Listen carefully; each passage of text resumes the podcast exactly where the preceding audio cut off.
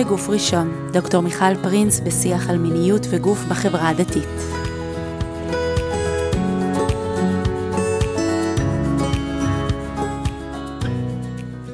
זה היה ערב אחד של אה, אמצע השבוע.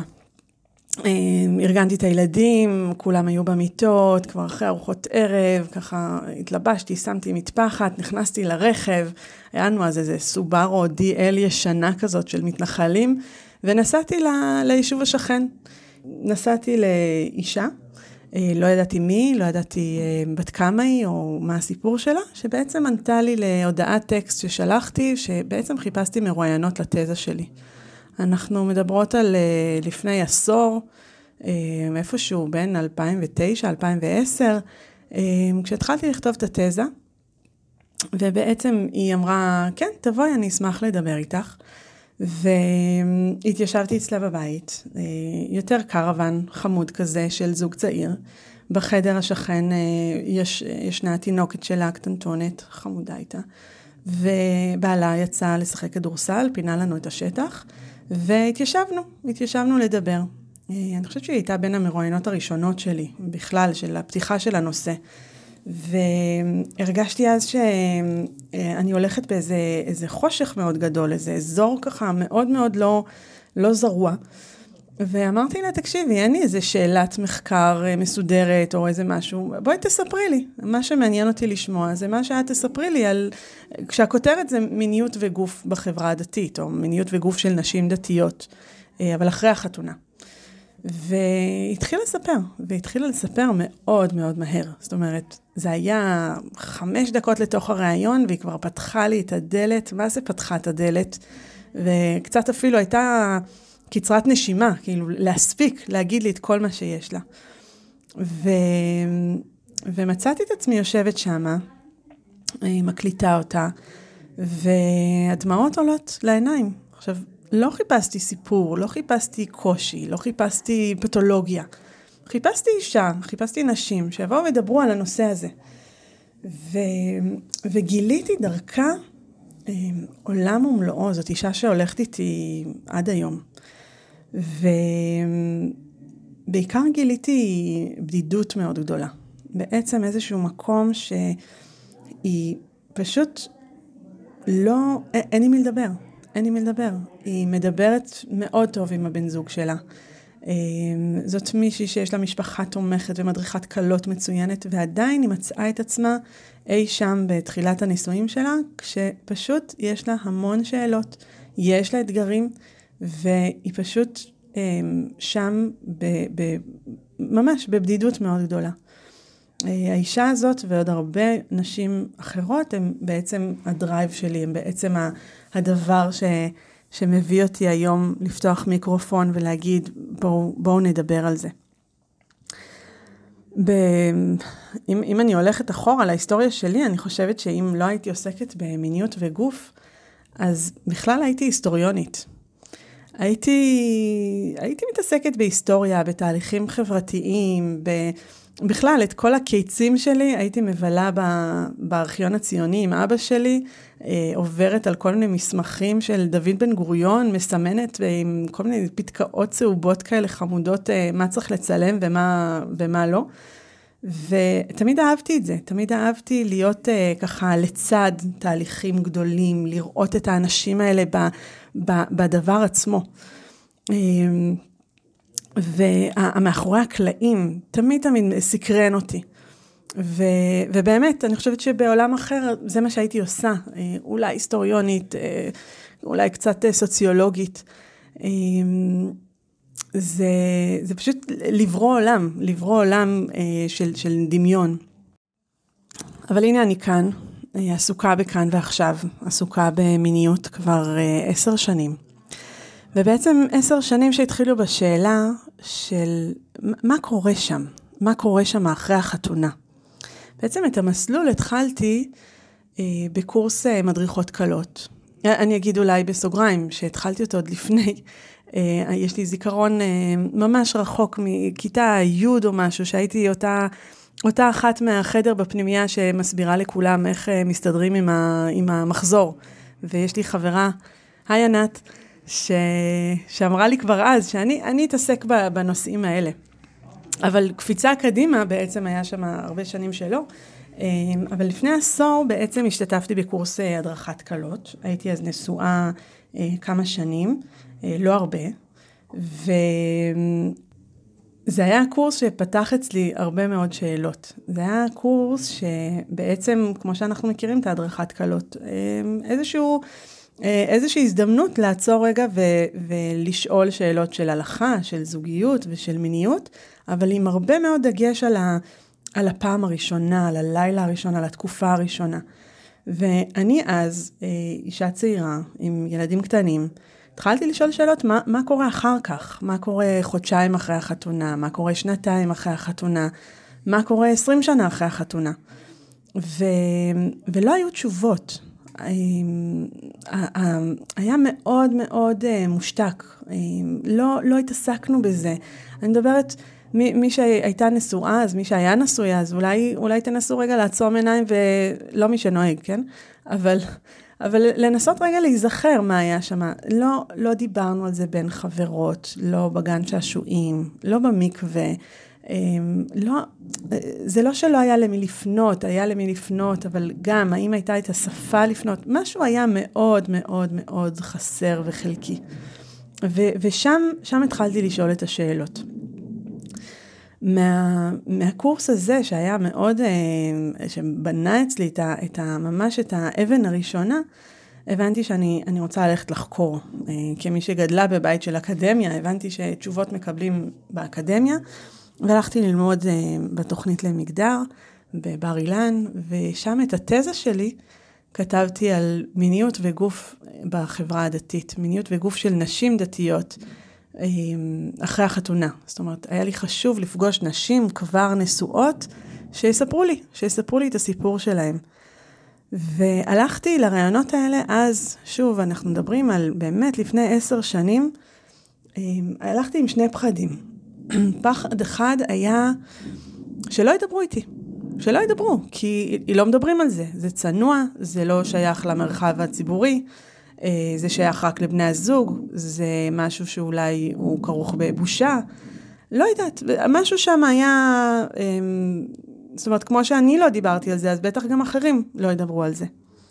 והדבר השני שחשבתי לעצמי, שיכול להיות שאין פה בכלל סיפור, יכול להיות שאני אלך לראיין נשים, ואני... והם יגידו לי שהכל בסדר, שהכל טוב, שאחלה, הלוואי וזה היה המצב, אבל אבל שבעצם אני אשאר עם ראיונות, אבל בלי, בלי תזה. אני אשקיע את כל המאמץ הזה, ובסוף אני אחזור לספרייה, ולא יהיה לי מה לכתוב. וכמו שפתחתי, אמ, זה ממש לא היה סיפור, ובאמת מהר מאוד אל תוך הראיונות הבנתי שקורה פה משהו שהוא הרבה הרבה יותר גדול מזה. והמחקר הזה הוא היה מחקר מאוד uh, ראשוני, מאוד uh, פותח איזשהו צוהר, אני חושבת שאז לא הבנתי את מה ש...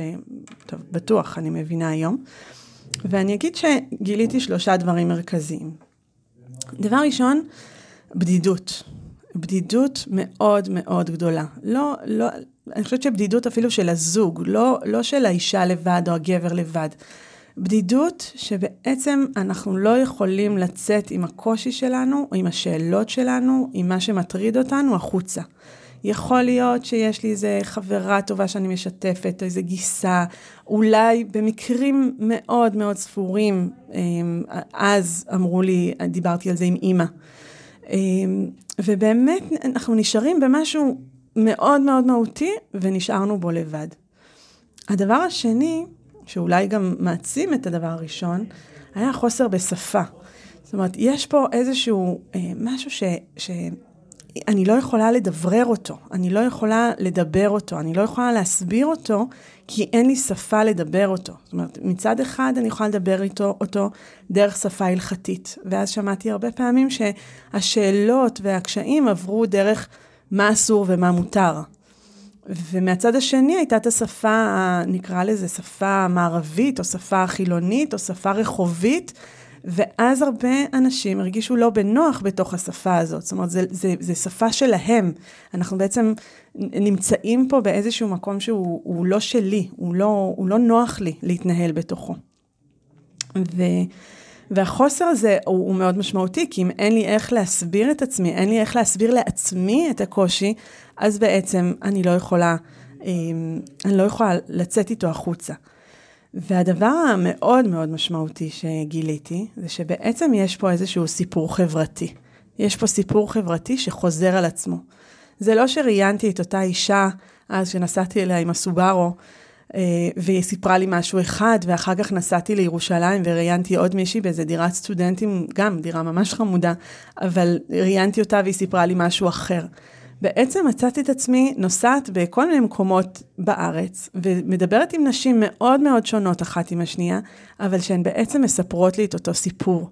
והסיפור הזה חוזר על עצמו עוד פעם ועוד פעם ועוד פעם, ואני אגיד, אה, בדיעבד, זה חלום של... זה חלום של כל אה, חוקר, כי בעצם נוצר פה תהליך חברתי שאני יכולה לתאר אותו, שאני יכולה להסביר אותו, שאני יכולה לעמוד עליו ובעצם אה, לייצר דרכו איזשהו שינוי. כשסיימתי את התזה, הבנתי שזה לא משהו שאפשר להשאיר על המדף, ובאמת אה, צריך לעשות עם זה משהו. ואז אה, הקמנו את מרכז יהל, וזאת הייתה תקופה שכתבתי הרבה, ו- והפייסבוק קיבל איזה מקום אה, מרכזי בחיים שלנו, ו- והתחלתי גם לקבל פידבק מאוד מאוד מאוד חם אה, על, על מה שהתחלנו לעשות. וגם התחלתי לפגוש זוגות, התחלתי לדבר עם זוגות, התחלתי לראות את הדברים אה, מתגשמים וקורים מול העיניים.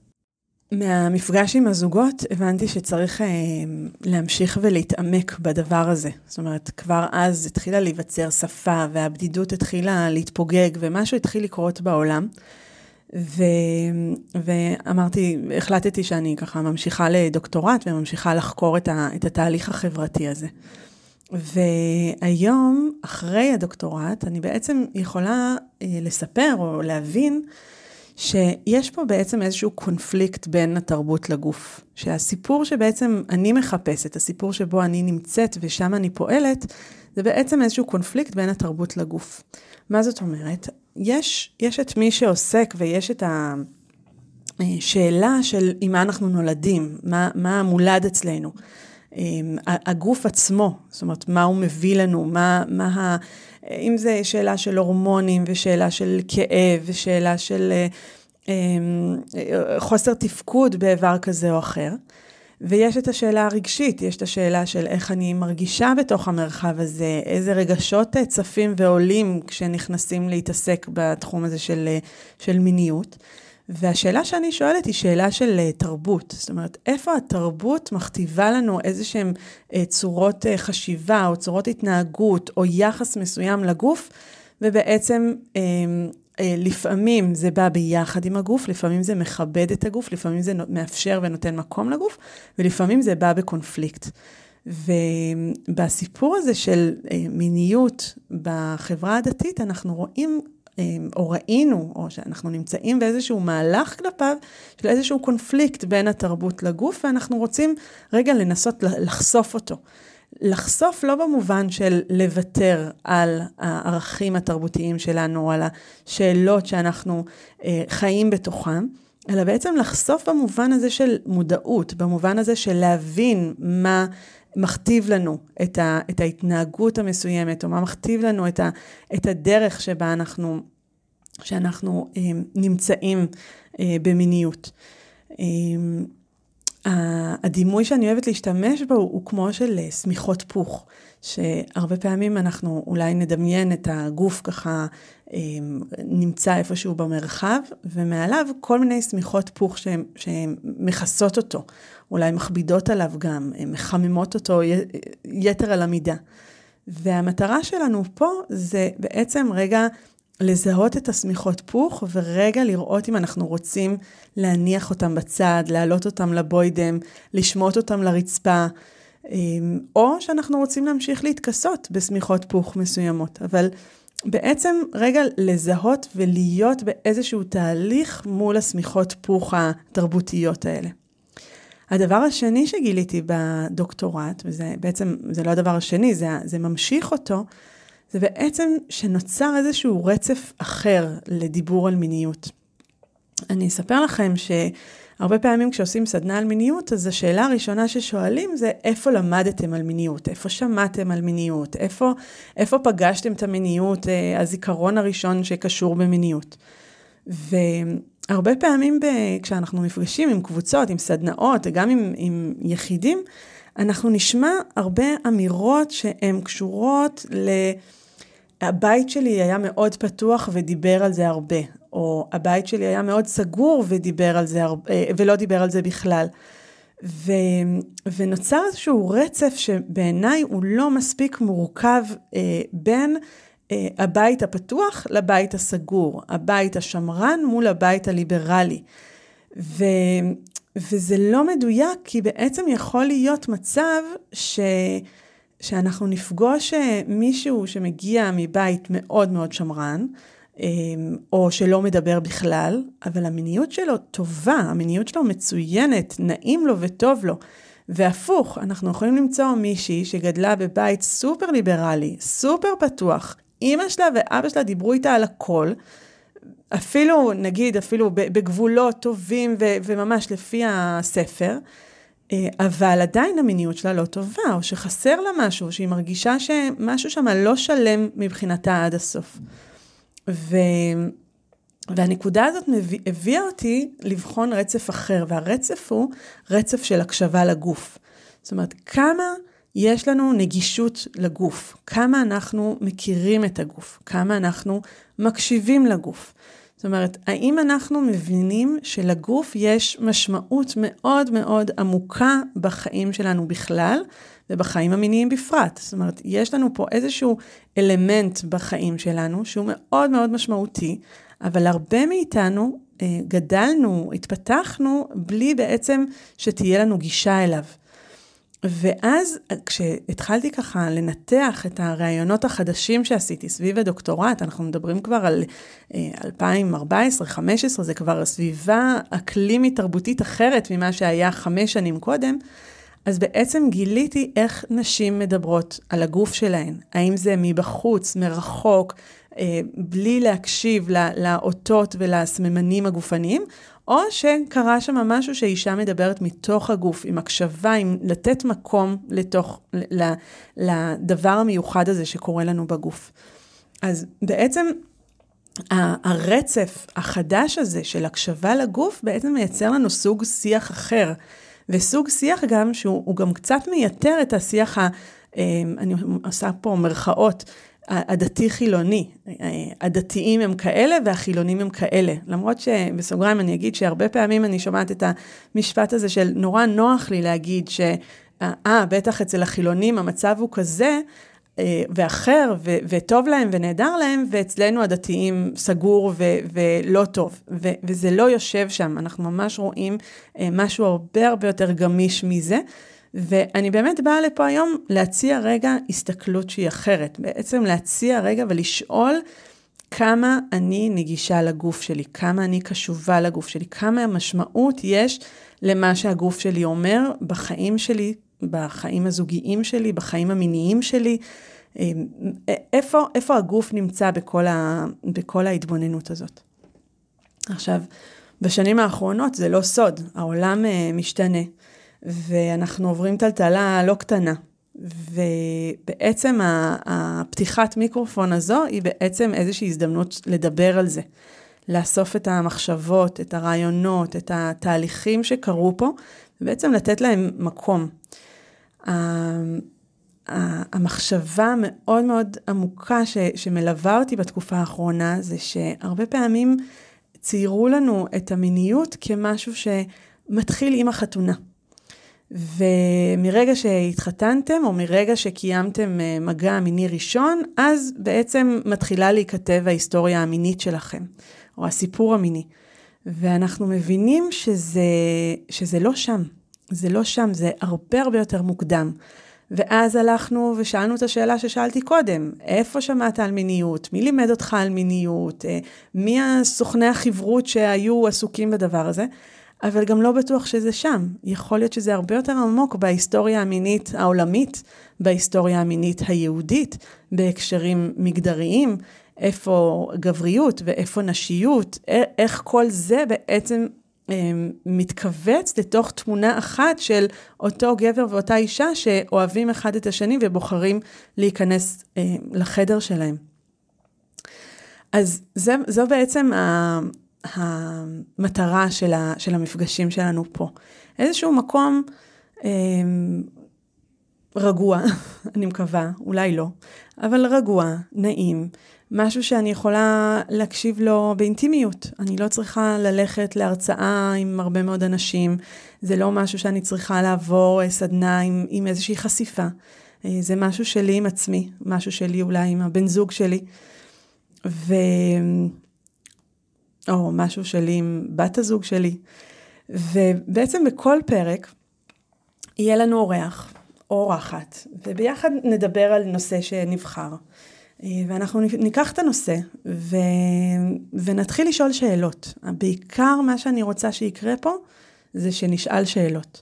אנחנו נדבר על הדרכת חתנים וכלות, ואנחנו נדבר על ההיסטוריה של המיניות, נדבר על יהדות ומיניות, אנחנו נפתח פה את הגמרא ו... ונכיר טקסטים שלא רק נכיר אותם ונלמד אותם כמו בית המדרש, אלא אולי גם נבין מה הם עושים לנו, איך אנחנו מרגישים אותם בגוף, איך זה יכול להיות שונה שמישהו אה, קורא טקסט אחרת ממה שאני קוראת אותו. אנחנו נדבר על רווקות ועל חינוך למיניות, אנחנו נעסוק בלהט"בים דתיים, אנחנו נדבר על הגוף ועל רצון והסכמה, אנחנו ניקח פה כל מיני נושאים ופשוט ננסה לפרק אותם רגע, ושוב, אנחנו פשוט נשאל שאלות.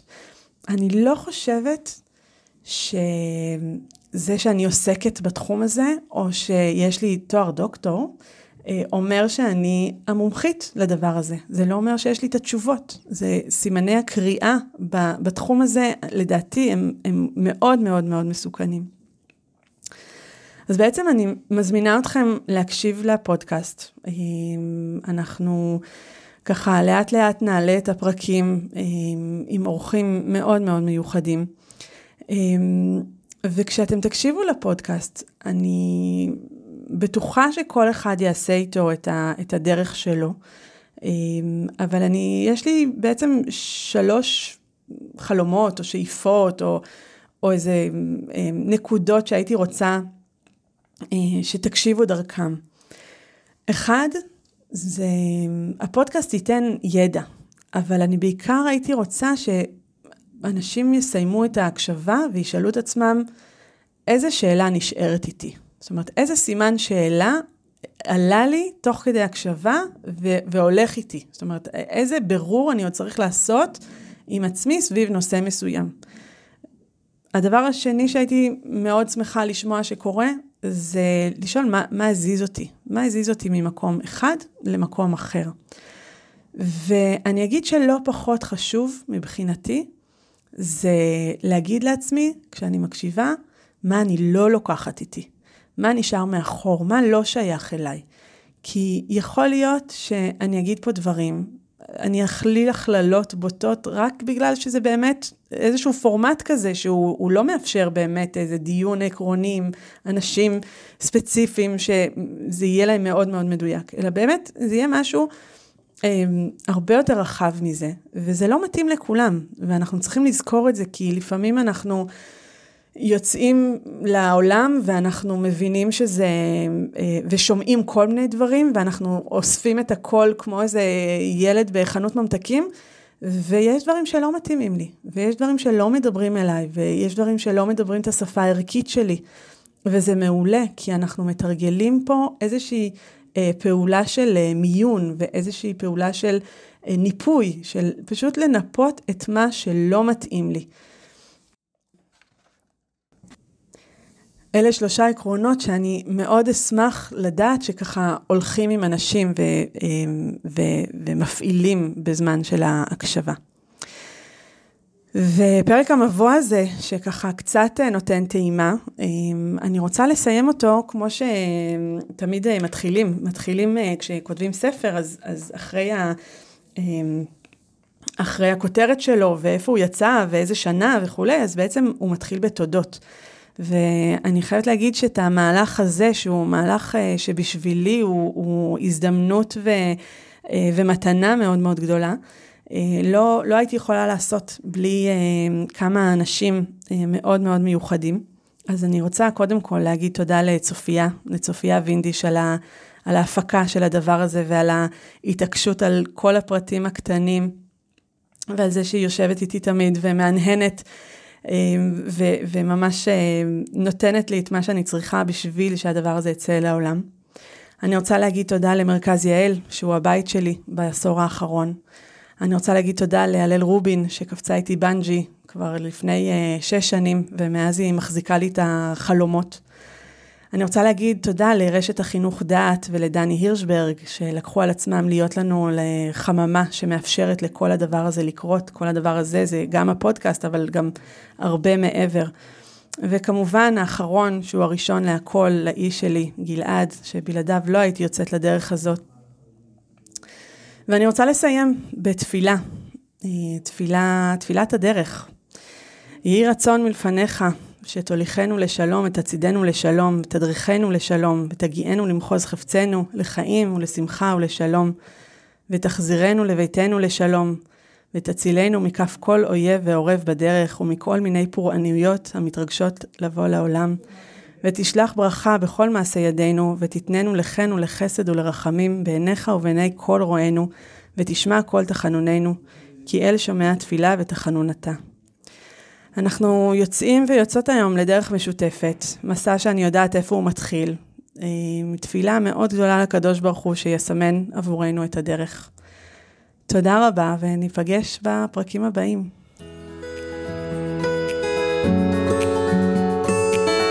מגוף ראשון, דוקטור מיכל פרינס בשיח על מיניות וגוף בחברה הדתית.